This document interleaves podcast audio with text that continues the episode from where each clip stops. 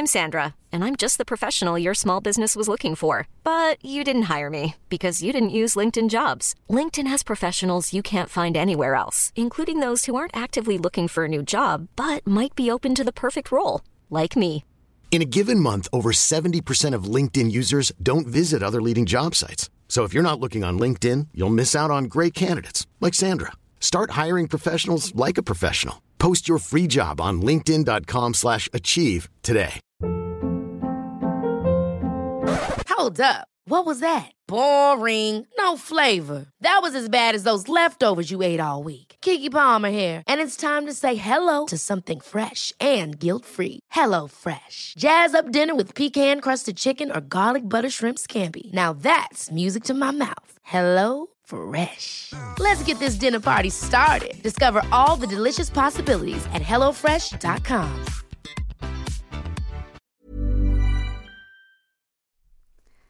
A quick heads up this episode contains sensitive material that deals with racism, violence, and homophobia.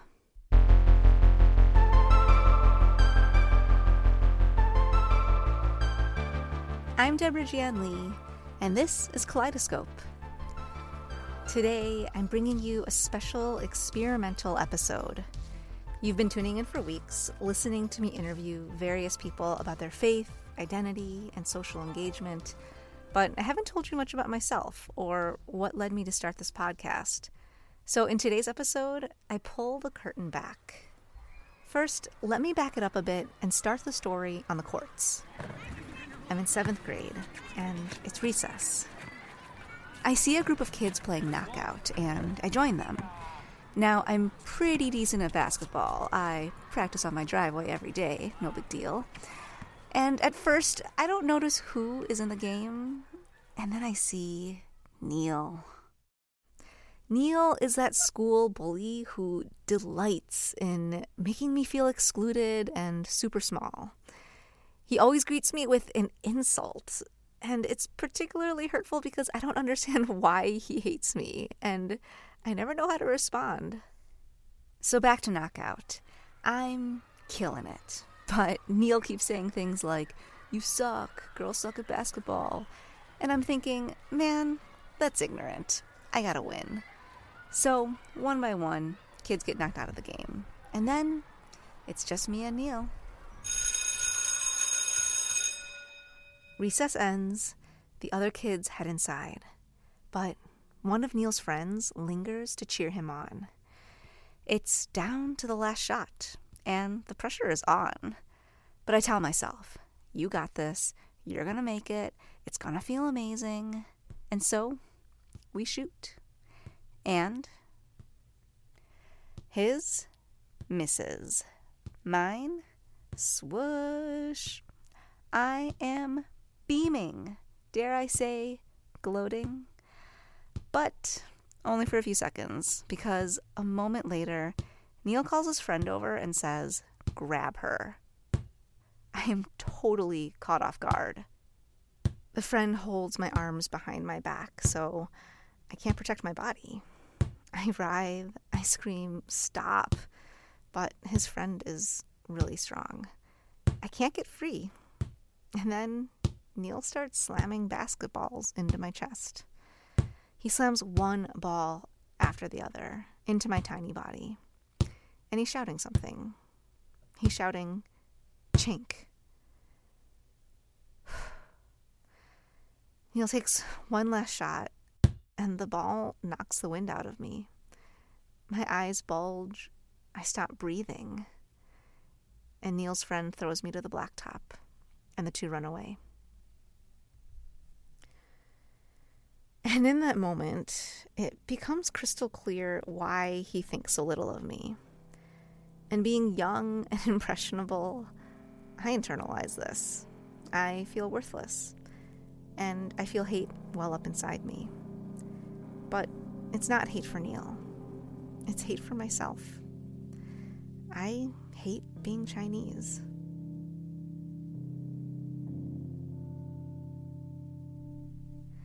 Looking back, I had no idea how pivotal this moment would be for me.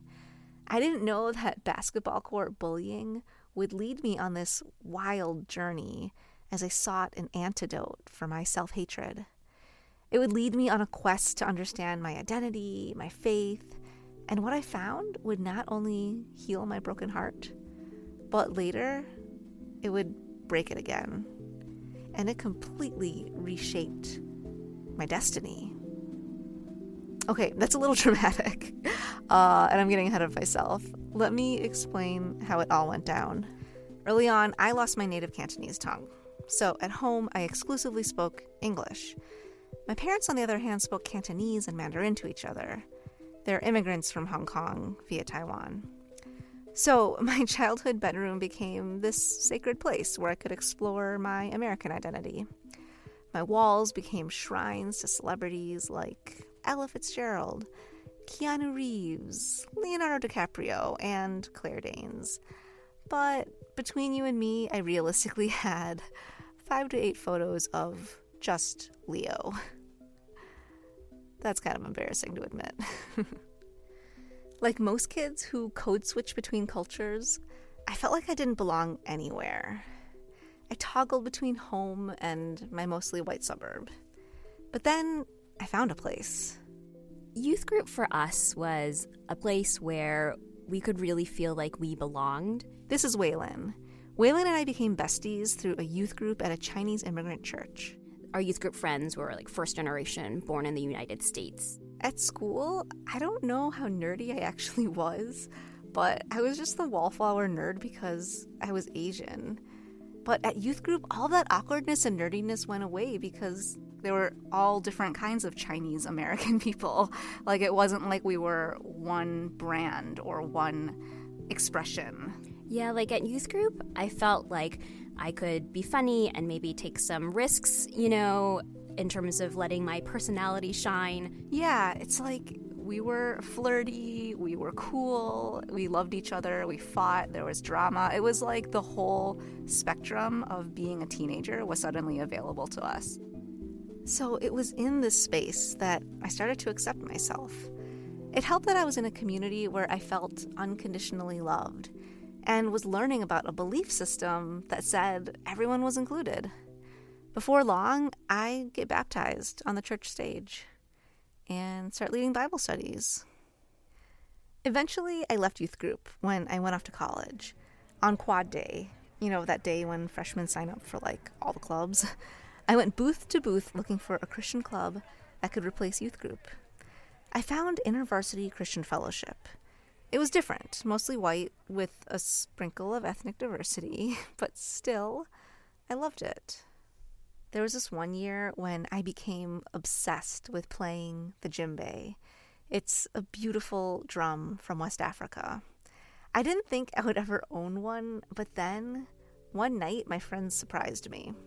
Now, it wasn't my birthday or anything, but they took me out and then brought me back to my dorm room. When I opened the door, about 20 of my university friends were jammed in there. They were sitting on bunk beds, on desks, on the floor. Even though they were all college students who weren't making any money, they had found a way to all chip in and buy me a djembe. I cried because that kind of love is just overwhelming. I built my life around this group. I saw them every day of the week lunch, dinner, Bible study, morning prayer meetings, church on Sundays, large group on Fridays, dance parties, late night talks, camping retreats. We did everything together. I know, it sounds like a cult, and it was all consuming, but I loved it. I wanted to spend all of my time with people that I had come to love like family. So I took my devotion to this group to the next level. My senior year, I became the group's most visible leader. Every Friday night, we had about 100 students packed into a room, and it was there that I curated and led the service. I brought in guest speakers and delivered mini sermons. I loved this group, but I did notice that some things were off. White friends said things like, Debbie, you're not like other Asians, you're one of us. Or they expressed relief that our few black members weren't, quote, too black. A friend told me that she would vote Republican because, quote, With Al Gore, babies will die. Another called homosexuality a disease. Some guys straight up said that women should submit to men. As a leader, I wanted to change this culture from within. So, in our weekly services, I intentionally presented teachings about dismantling racism and sexism. I stuck with the group because, given all that we believed about Jesus and inclusion and unconditional love, I believed we could change and that we were better than this. Then, one day, a fellow leader told me that InterVarsity was hosting this event where students would auction tasks to raise money for the group. They called it a servant auction. I know, super problematic name, and it didn't end there. This leader was a close friend, very influential, also white, and she told me that one auction item her Bible study group planned to bid on was another group, all white students, offering to do a supposedly hilarious dance along to an Indian music video, fake turbans and all. I explained why this was offensive and told her to put a stop to it. And I thought she would follow through. A few months later, our group went on a retreat in Upper Peninsula, Michigan. One night, after a lively worship service, several dozen of us were hanging out in the sanctuary. Everything was cool until. Ah!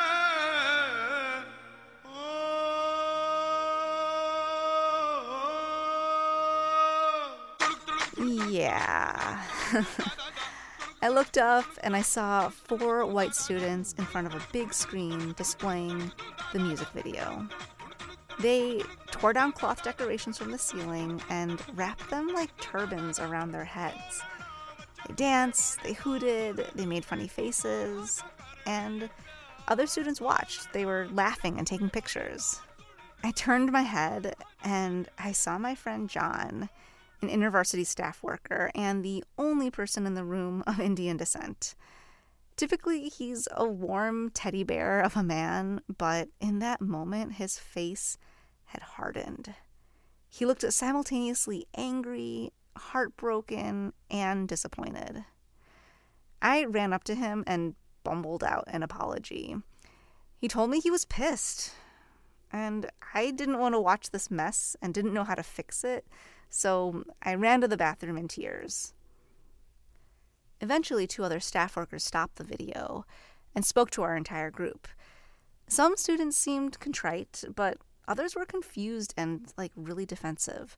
They said things like, Why are you shaming us? We're just trying to have fun. Or, We didn't intend to be offensive. This moment caused a domino effect of people of color, myself included, launching anti racism initiatives in the group. And for a while, it became a central focus of our ministry. But it led to so much backlash. It made me realize that even as the group's most visible leader, I didn't truly have a voice among my peers. I only had influence when I was making them happy and upholding the status quo. But once I spoke honestly about how racism had hurt me and my fellow students of color, white students felt uncomfortable, and any influence I had disappeared. It didn't matter how much time and energy I had invested. Once I questioned the system, I was no longer useful to the system.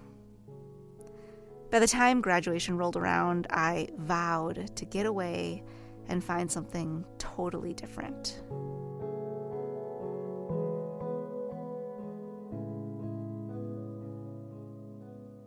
All right, we're going to take a brief break, but stick around because when we come back, I'm going to take you church shopping.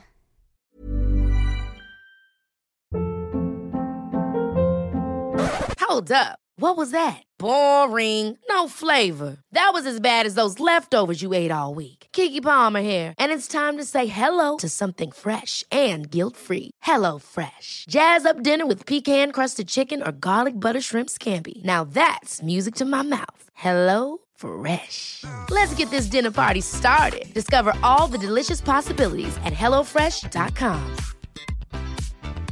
I'm Sandra, and I'm just the professional your small business was looking for. But you didn't hire me because you didn't use LinkedIn jobs. LinkedIn has professionals you can't find anywhere else, including those who aren't actively looking for a new job but might be open to the perfect role, like me. In a given month, over 70% of LinkedIn users don't visit other leading job sites. So if you're not looking on LinkedIn, you'll miss out on great candidates like Sandra. Start hiring professionals like a professional. Post your free job on linkedin.com/achieve slash achieve today.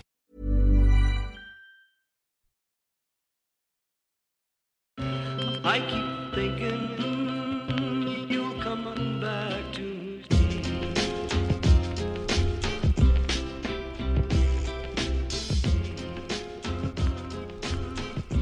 Welcome back to Kaleidoscope. All right, when we last spoke, I just left college brokenhearted and was ready to leave evangelical culture. But I was still a Christian, longing for a church home. So, naturally, I went church shopping.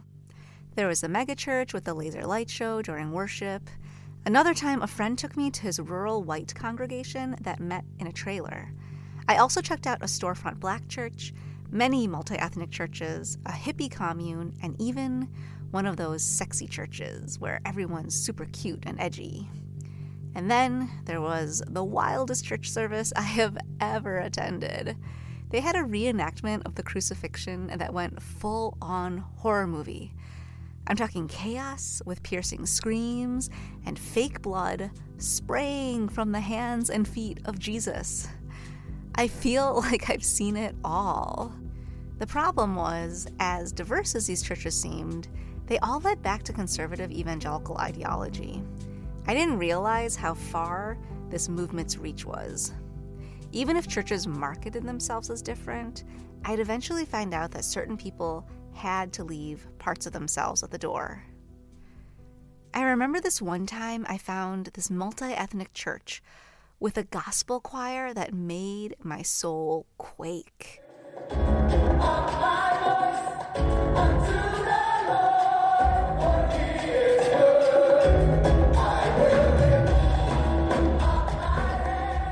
I loved this church. It was welcoming, diverse in age, ethnicity, economics. There was no majority group. And so I invited a friend to join me. Let me set the scene.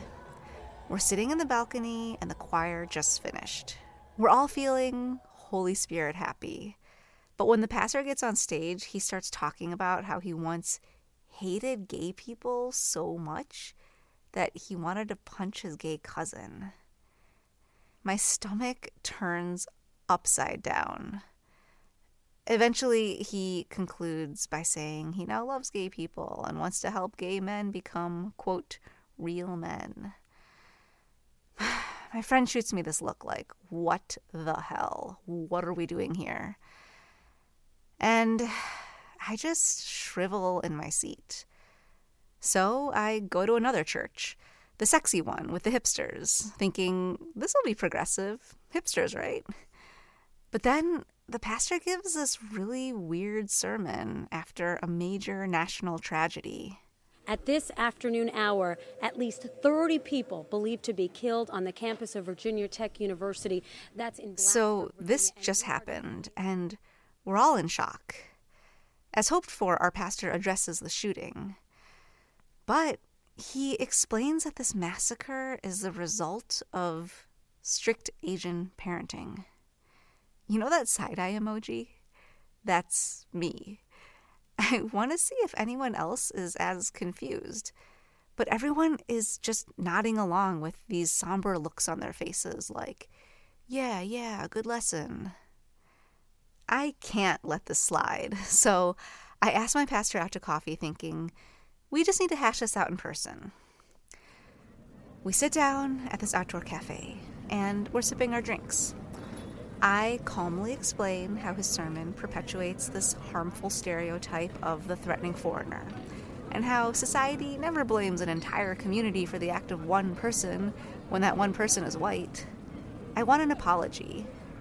But instead, he tells me that another Asian American said his sermon was spot on.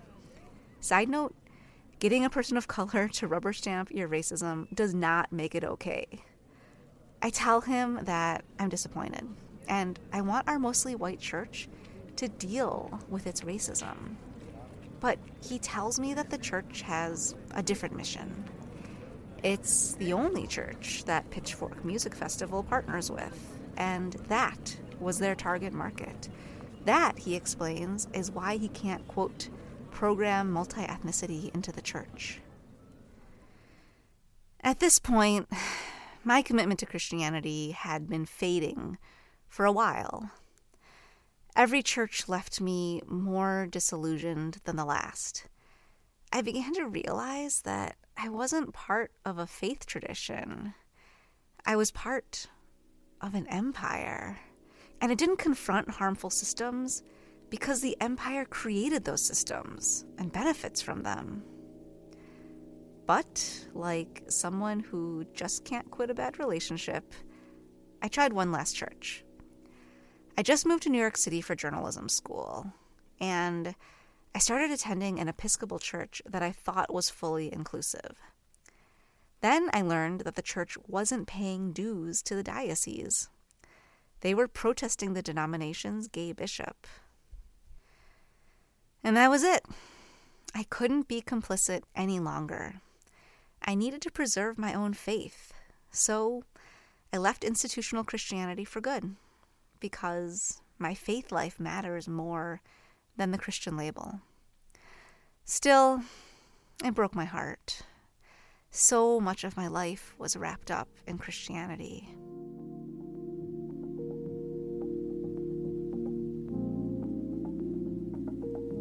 And then, just as I was leaving, I got pulled back in. But not as a believer. This time, it was as a journalist. During the 2008 election, I found myself with evangelicals in places like this. That's an Obama rally. My journalism professors kept assigning me election stories about evangelicals. At first, I felt like I was being pigeonholed and resisted a bit. But seeing evangelicals campaign for Obama made me wonder about the shifts in the broader evangelical world. So I started looking at longtime progressive evangelical leaders, but they were mostly powerful white men with progressive marketing that masked exclusive theology. But I kept digging I loved looking at this world as an outsider and as a journalist. I was finally asking the hard questions. And those hard questions opened my eyes to the complexities of this ecosystem. There are so many fault lines and rivalries within. But that's been invisible for a long time because evangelicals have been portrayed as a monolith. And evangelicals themselves weren't always public about these rivalries. But I saw this fracturing on full display at a Christian conference in 2011. Picture a convention center with 2,000 mostly young white Christians. Flannel shirts, crisp polos, lots of tote bags. Of course, there's a rock band. The two presentations that stood out to me the most were by keynote speakers with completely different styles and agendas. Gabe Lyons gets on stage and pitches his vision for the next generation. He wants Christians to be at the forefront of shaping cultural institutions. So, who struts onto stage? A smoking hot Giorgio Armani model. The model's face is splashed across the jumbotrons. You know, I get it. He's a total hottie with a body. But this moment reminds me of the buffet of churches I sampled. Yes, this was sexy and different in style, but not so much in substance. The second talk that stands out totally opposite approach. The speaker's visual aid is not a sexy model, it's a PowerPoint presentation. Womp womp. But hold on, the talk actually surprises me. Now, what I find, though, in a typical evangelical church is that there are more members of the NRA than there are members who are advocating for immigration reform. And the question I ask you then is that a biblical Christianity or is that a cultural? That's Soong-Chan Rah. He's talking about the ways that white Christian culture has damaged the church and communities of color. It's something I never expected to hear at a place like this. And I'm not the only one surprised. The audience perks up, and some clap, while others audibly scoff. And that's when I see it the fracture. This was a turning point for me as a journalist. Both speakers represented two divergent strands of evangelicalism. At this point in my life, this was a revelation to me. When I was church shopping, the Christian hipster scene was all the rage. In my world, they had a powerful marketing presence. The evangelical justice movement didn't. So, when I learned about them as a journalist, I got fired up. I found out, of course, that this movement has its own imperfections and rivalries. The evangelicals who focused on racial justice, gender equality, and LGBTQ rights have often competed against each other for a seat at the table. But today, that's coming undone especially in this new era as more believers embrace an intersectional and radically inclusive model. These movements floored me intellectually. And if I'm honest, I felt a stirring in my spirit. And that made me wonder if I had known about them earlier, would I have stayed?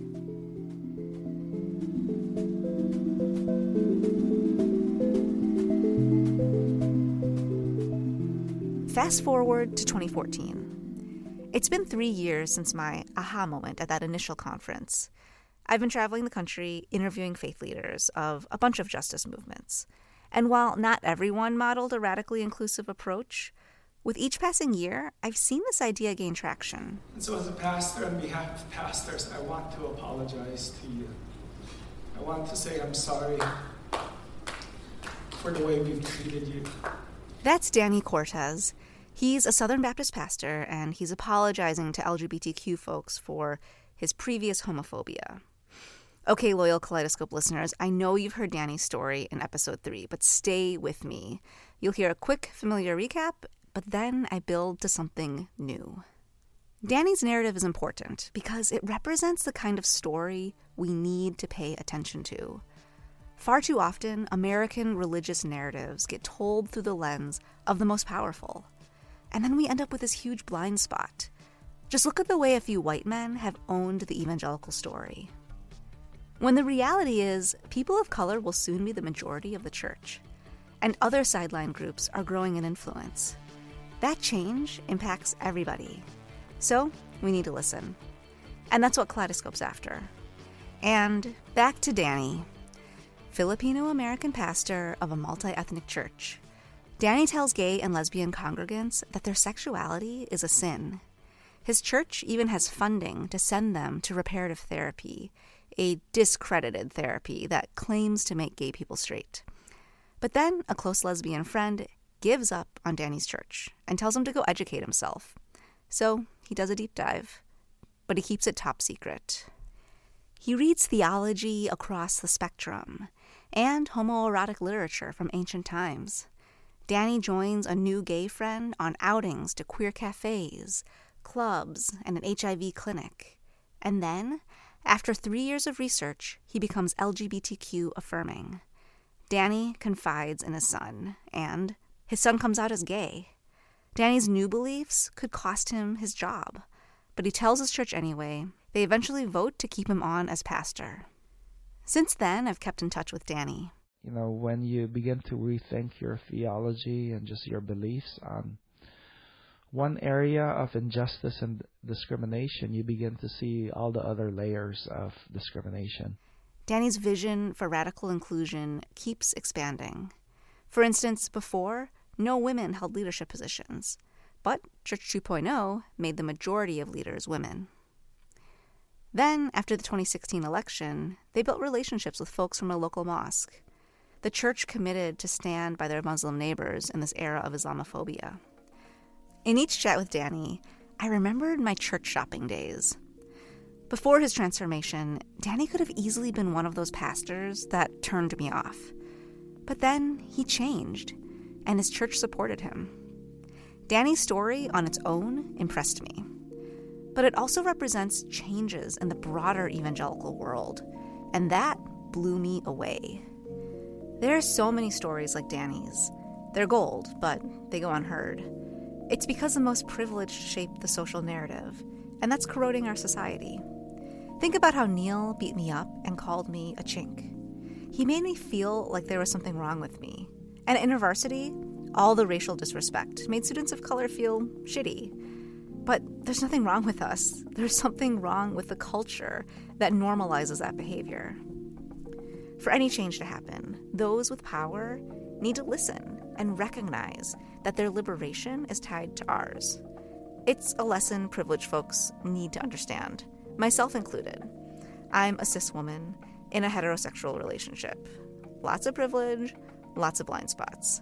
But LGBTQ relationships and research taught me that society and I desperately need the leadership of this community. I'm going to leave you with this a moment that showed just that. Okay, it's 2013. I'm a reporter visiting a Christian college, and I get invited to a secret party hosted by an underground queer student group. The moment I arrive, I know that this is the coolest party I've ever been to. and listen, I've been to a few decent parties, even one with a cast of Gossip Girl, but this party is better. There's loud music, dancing, and storytelling. And the stories open my eyes to the lies about gender and sexuality that I've internalized, like the unhealthy ways I measure myself against the impossible beauty standards set for women, or the ways I haven't explored the spectrum of my own humanity. These students show me a wider world. It's like I don't realize my shackles until I see their freedom. Standing in the middle of the dance floor, I pause and give myself a moment to take it all in. I see a celebration of humanity with ethnicity, gender, and sexuality across the spectrum. Couples kiss, friends shimmy, and they are radiant.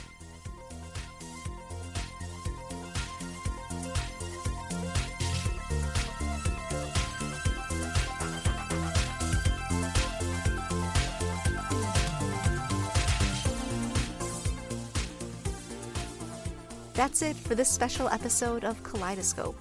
If you want to learn more about the people and stories mentioned, it's all chronicled in my book, Rescuing Jesus How People of Color, Women, and Queer Christians Are Reclaiming Evangelicalism. And we've got tons of links in the show notes. Kaleidoscope is produced by Annie Nguyen with amazing support from co founder Aaron James Brown. Special thanks to Waylon Wong, Andrew Yelly, Gabriel Kolonen, and Josh Itzkowitz. I'm your host, Deborah Jian Lee. You can find out more about the show at kscopepod.com. Our Facebook, Twitter, and Instagram are all at kscopepod. Thanks to the BTS Center for funding Season 1. If you're into the show, please consider supporting us. Our Patreon account is kscopepod. Or use a Radio Public app, where we get some coins for each listen. And don't forget to leave us a review on Apple Podcasts. That helps too. All right, I'll see you next episode. In the meantime, let the world see you. When they do, they'll never be the same.